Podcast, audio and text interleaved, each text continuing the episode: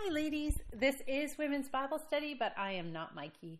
Uh, my name is Mary Hambley, and I'm Mikey's substitute. She is out this week, but she'll be back next week. Let's pray.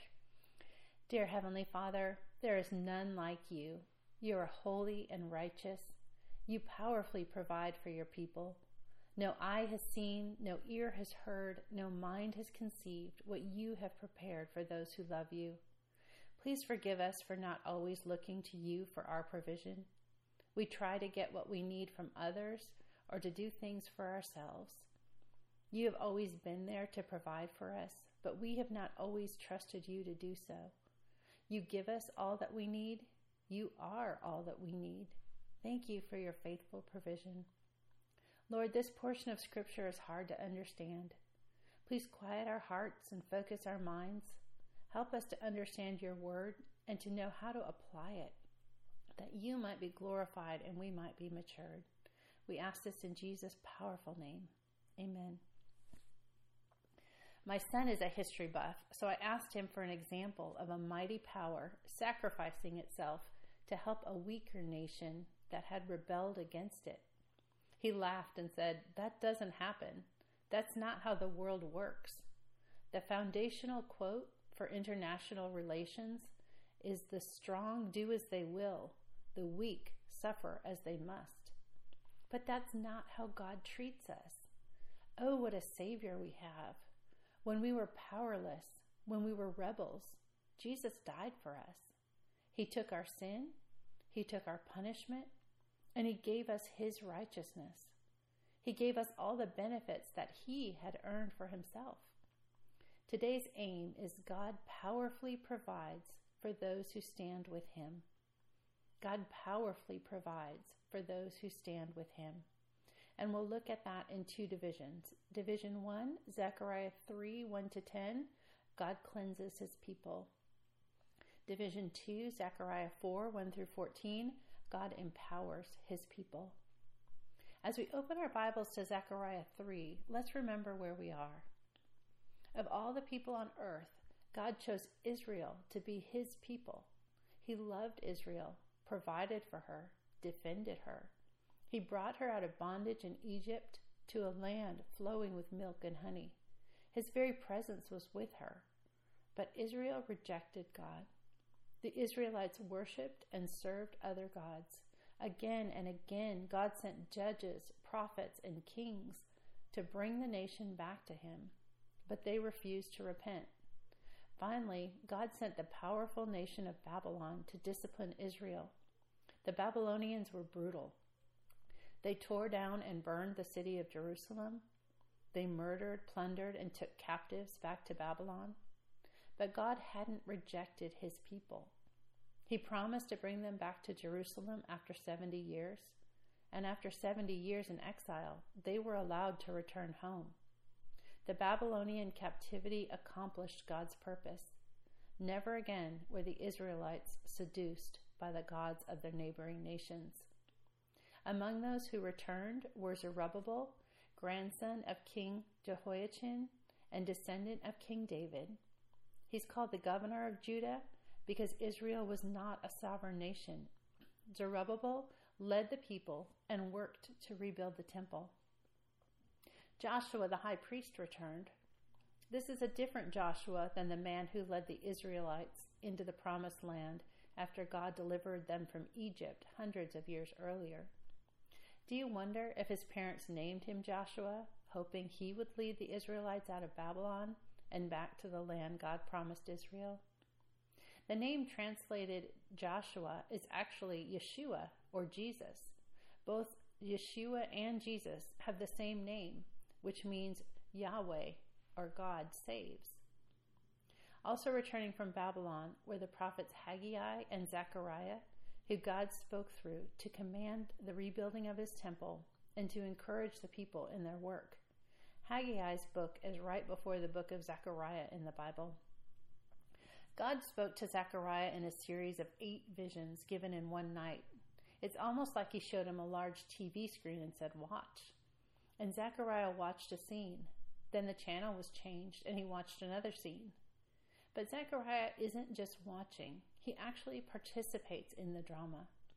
The visions were meant to encourage Joshua and Zerubbabel, men living at the time the visions were given, to complete the work God had given them to do. But it also gave them eternal hope. The visions gave details about the Messiah whose coming was future to these men, but is in our past. They had the hope of Jesus' coming. We have the certainty of knowing he did all the things God promised he would do. The returning Israelites set out on the long journey back to Jerusalem with high hopes. God had brought them back. They were in the center of God's will. So surely everything would be easy, right? Wrong. They returned to a city in ruins. The buildings, homes, and Solomon's glorious temple had been destroyed and burned with fire. The wall around the city had been torn down. The people in the surrounding area didn't want them there. They ridiculed the Jews, sabotaged their work, brought false reports to the king. They tried to deceive the Israelites with false prophets and influential nobles.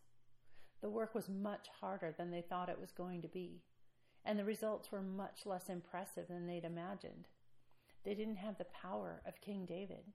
They didn't have the wealth of King Solomon. They were a small band of ordinary men. The book of Ezra tells us that when the builders laid the foundation of the temple of the Lord, many of the older priests and Levites had, and family heads who had seen the former temple wept aloud when they saw the foundation of this temple. The prophet Haggai asked, Who of you is left who saw this house in its former glory? How does it look to you now? Does it seem to you like nothing? So the people quit working on the temple. For 16 years they let it sit.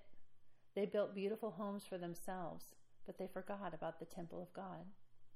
So God sent a famine and God sent prophets to remind the people who they were and what was required of them. But they wondered, is there any hope for a defiled and discouraged nation? And today we may ask, is there any hope for a defiled and discouraged church or a defiled and discouraged individual? What are we to do with our guilt and our sin? Is it worth it to keep serving God when people and circumstances are so hard and the result seems so insignificant. I can't do anything special. I don't have any great gifts. Who am I against world powers, against Satan? God gave Zechariah visions to motivate and encourage the people of his day, and they're recorded to motivate and encourage us. Let's look at Zechariah's fourth and fifth visions and see what God did for Israel and what he does for us. Chapter 3 opens with the fourth vision of the night. Joshua the high priest is standing before the angel of the Lord, and Satan is standing at Joshua's right side to accuse him. We're not told where they are, but Joshua is said to be standing before the angel of the Lord. Standing is a technical word for priestly ministry, so perhaps they're in the Jerusalem temple or the temple in heaven. Zechariah sees three players. First, Joshua the high priest. Joshua was wearing his priestly garments, sacred garments meant to bestow dignity and honor on the priest. The high priest represented the people before God and wore the names of the tribes of Israel over his heart. On his head, he wore a turban. The turban had a gold plate in, on its forehead with the words, Holy to the Lord, front and center. The garments were made by skilled craftsmen out of gold, and blue, purple, and scarlet yarn, and finely twisted linen. Joshua the high priest is standing before the angel of the Lord, who is the second person of the Trinity, Jesus Christ, pre incarnate. And next to Joshua is Satan. The Bible is clear that Satan is a real being. He's not simply an idea or a metaphor for evil. Satan is a powerful spirit, created by God before the world began. But instead of fulfilling his God ordained purpose, Satan rebelled against God. There was war in heaven, and one third of the angels sided with Satan. They were cast out of heaven, but they weren't destroyed. Satan and his demons roam the earth. They hate and oppose God and his purposes. Satan, excuse me, Satan is an accuser, a tempter, and a deceiver. Satan is a liar. He presents good as evil and evil as good. He makes sin look enticing. He tells us that sin will give us all we've ever wanted and that God is holding back on us. But if we give in to sin, we find that it is sin that has taken everything.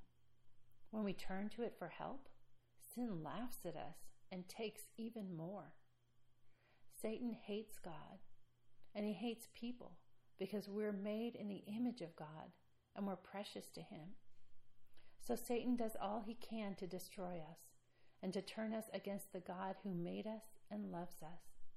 He tempts us to betray God and then he throws it in God's face. How can you love this human? Look how she's betrayed you.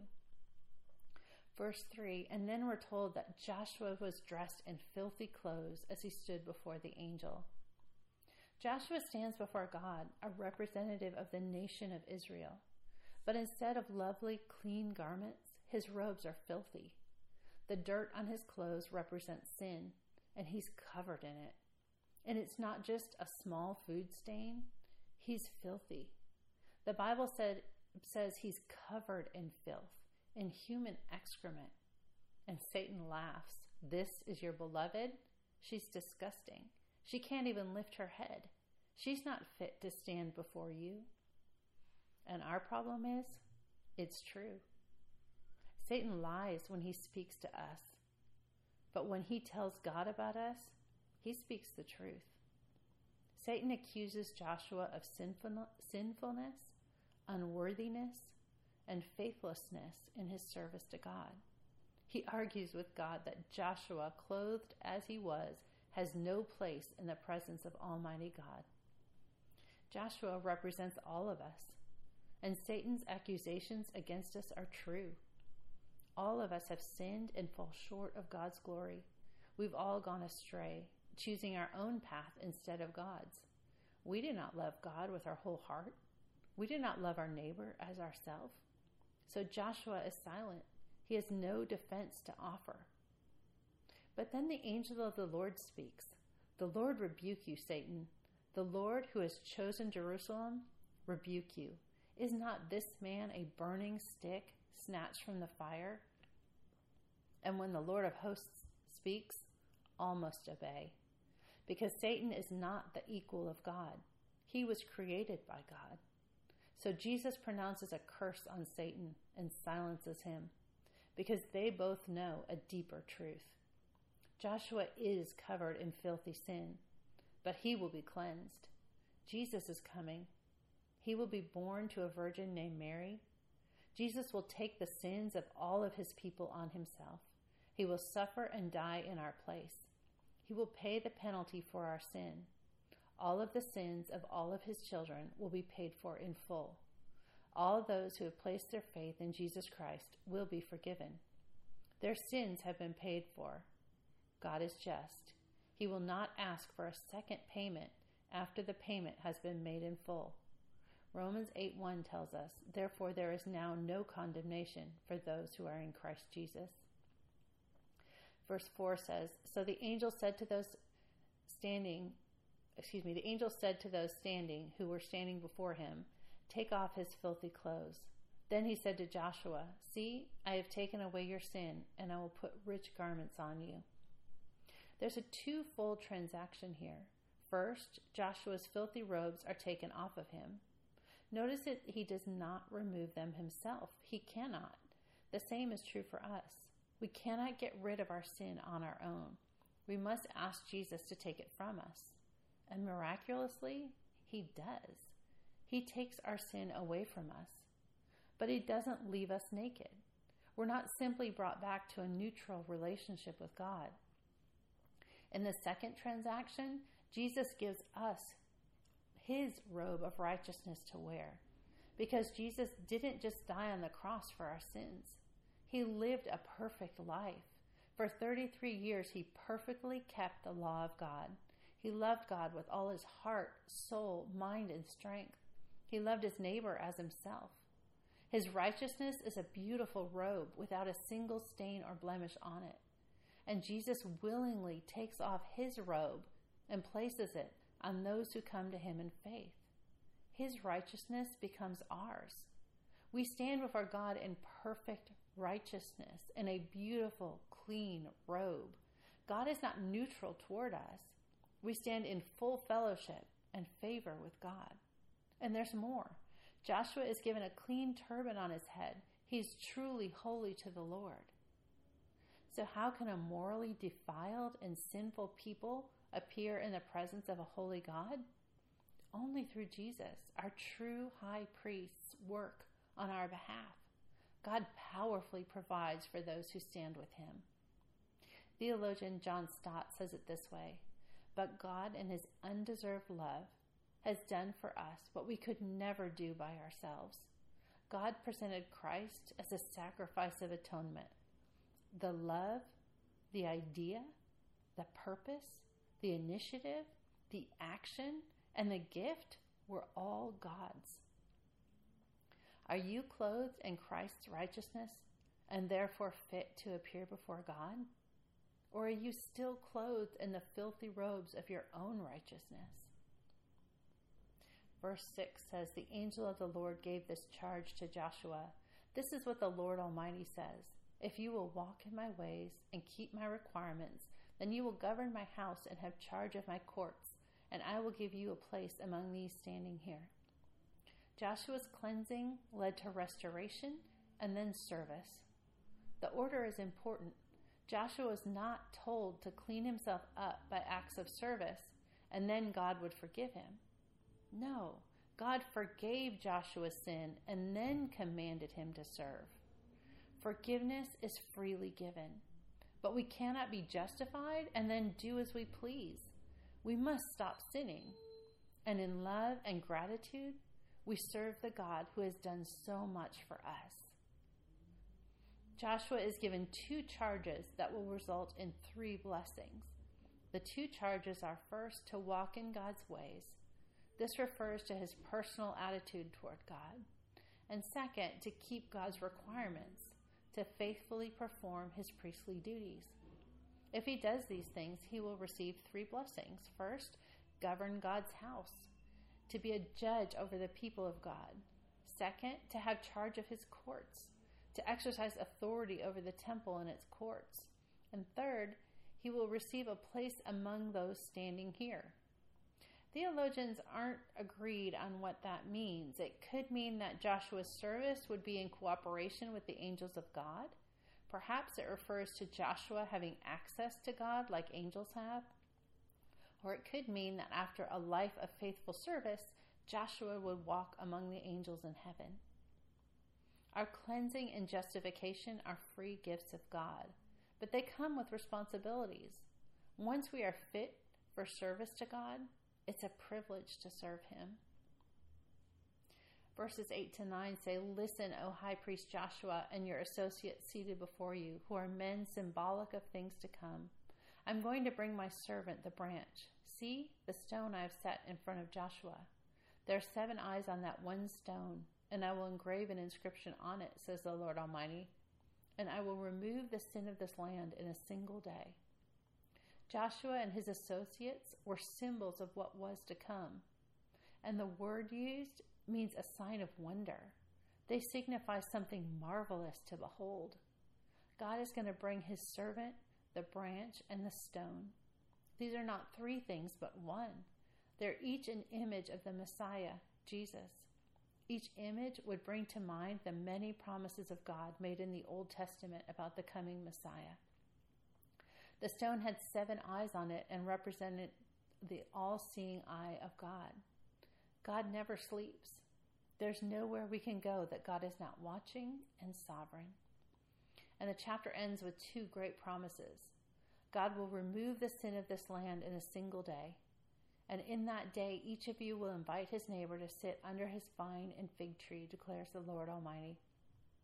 Both of these promises were future to Zechariah. But the first promise has been fulfilled. On the day Christians call Good Friday, Jesus took the sins of all his people on himself and died on the cross, permanently taking away our sins. He removed our sin in a single day. The second promise is still future to us as well. The security and blessing promised will happen when Jesus is the ruler of all the earth.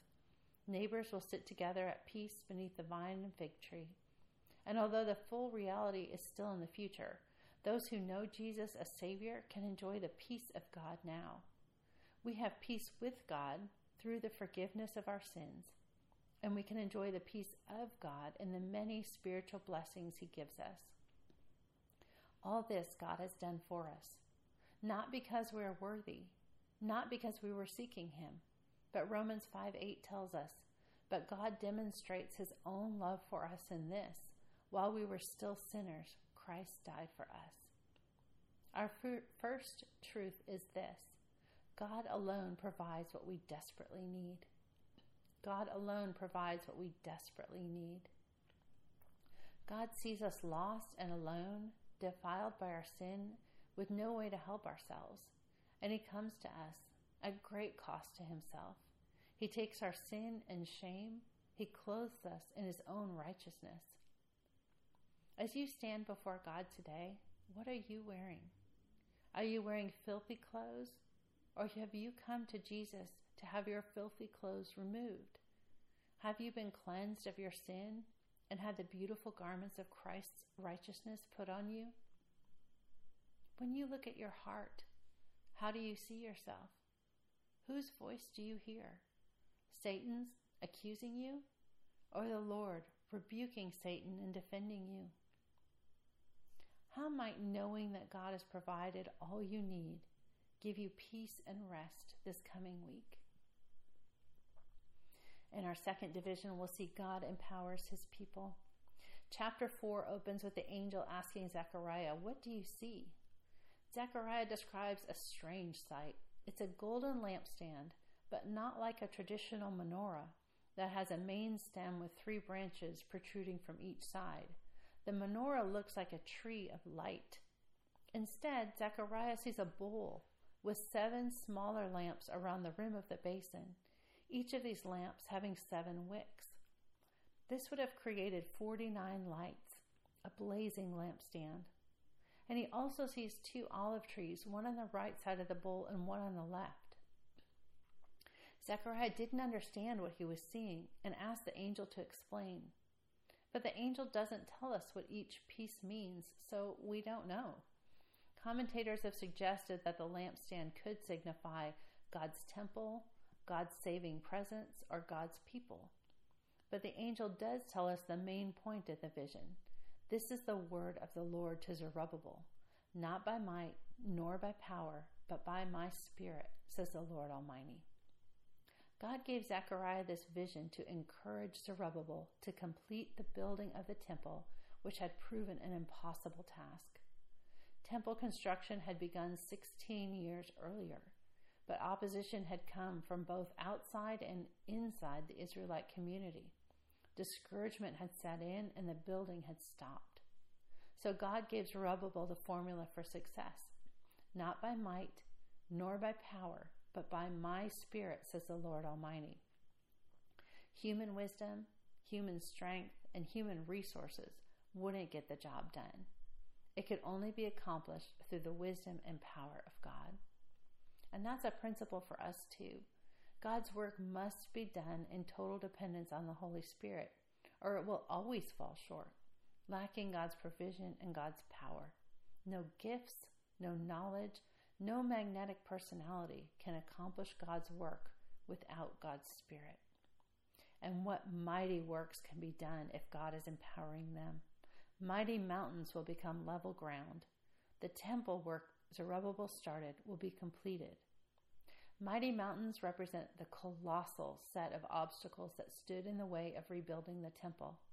And they also represent world powers, mighty world powers always stand against God, his people, and his purposes. But God promises that in the power of the Spirit, they will be brought down. Today, it seems like the mountains are growing, that world powers opposed to God are winning.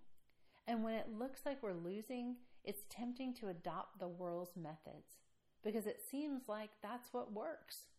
They're cheating. How do we cheat better? They're liars. How can we spin this? They're unfair. Let's meet fire with fire. But how does God say we're to meet the challenges we face? Not by might, nor by power, but by my spirit. God is mightier than world powers. God is mightier than Satan. He's in complete control. He's all seeing, all powerful. He's holy and good. He's the Almighty, and before him mountains will fall. And like the Israelites, we will shout, God bless it. Verse 10 says, Who despises the day of small things? As the temple foundation was laid and the building began, it was obvious to all that this temple would not look like Solomon's glorious temple had. David and Solomon had been mighty kings, wealthy and powerful. They had vast resources, building materials, and people. And as the older Jews who had seen the original temple looked at this one, they wept. This new temple seemed so small and insignificant compared to Solomon's temple.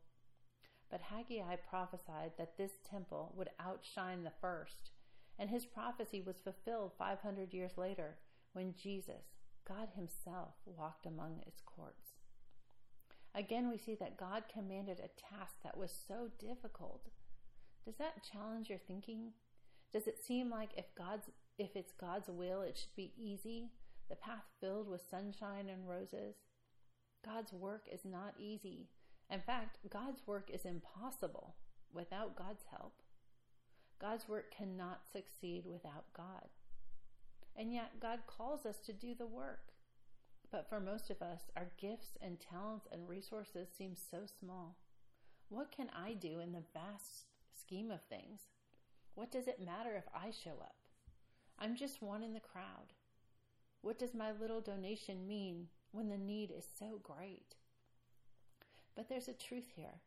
We are not to despise the small things. Nothing will be accomplished without work. God allows us to participate in the work He is doing because that is the path to spiritual maturity. There are no shortcuts to spiritual maturity. Victories are won step by step over long periods of time. And things that seem insignificant to us may actually be of great importance if they're in the will of God and connected to the plan He is working out.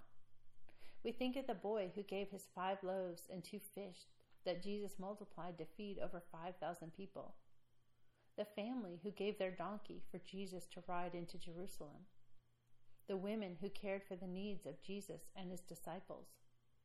We don't know most of their names, but their obedience in the little things were of great importance to God's kingdom. Missionary Hudson Taylor's motto applies here A little thing is a little thing, but faithfulness in a little thing is a big thing. Let us never despise the little things, not in ourselves, not in others, and not in what God is doing. Let's not look with our eyes and think, God isn't working, He's not doing enough. Beloved, God hears your prayers. He is working. He is God Almighty, the Lord of hosts. Nothing will stop Him from accomplishing His purposes in His timing. Verse 10 Men will rejoice when they see the plumb line in the hand of Zerubbabel, and we will rejoice when we see God accomplish all that He has promised. Then there's this parenthesis these seven are the eyes of the Lord which range throughout the earth. Again, the exact reference isn't clear, but the meaning is God is omniscient. He sees all and knows all, the past and the present and the future. He sees men and women, and He sees our hearts. Nothing will slip past God. We can fully rely on Him. Verses 11 to 14 say Then I asked the angel, What are these two olive trees on the right and the left of the lampstand? Again I asked him, What are these two olive branches beside the two gold pipes that pour out golden oil? He replied, Do you not know what these are? No, my lord, I said. He said, These are the two who are anointed to serve the Lord of all the earth. The two branches likely represent the two roles of priest and king, and the two anointed ones are Joshua and Zerubbabel. Most commentators agree. The oil represents the Holy Spirit, and notice that unlike a normal lamp, this lamp is automatically filled with an endless supply of oil. God is willing and able to supply all our need. God powerfully provides for those who stand with Him. And this leads us to the second truth obedience allows us to see God's provision. Obedience allows us to see God's provision. It's only when we step out in faith that we find God perfectly provides for all of our need. So often we try to get what we need from others or do things for ourselves. God has always been there to provide for us, but we've not always trusted Him to do it. He, gave, he gives us all that we need to obey Him. Where are you despising the small things? Where is God calling you to serve Him? How might serving God in the power of His Spirit change the way you serve? How might it change the results of your service? God powerfully provides for those who stand with Him. God alone provides what we desperately need, but only through obedience can we see God's great provision for us. He can cleanse us and empower us. We're simply called to trust Him and do the work He's called us to do. Our God is Lord of heaven and earth. What do we have to fear? If He's promised us the power of His Spirit, how can we fail? There are no small ministries or small sacrifices or small services offered to God. We have a great God who powerfully provides for those who stand with Him. Nothing done by faith is ever wasted. Let's pray. Heavenly Father, you are a good and gracious Father. You give and you give and you give. We are so unworthy of your love, but you snatch us from the fire. You look on us in love and you defend us with your life. Thank you for pro- promising such a glorious future with you. Please help us to walk in your ways and keep your requirements. Fill us with your spirit that we might serve you in your strength and not our own. We ask this in Jesus' precious name. Amen. Thank you, ladies.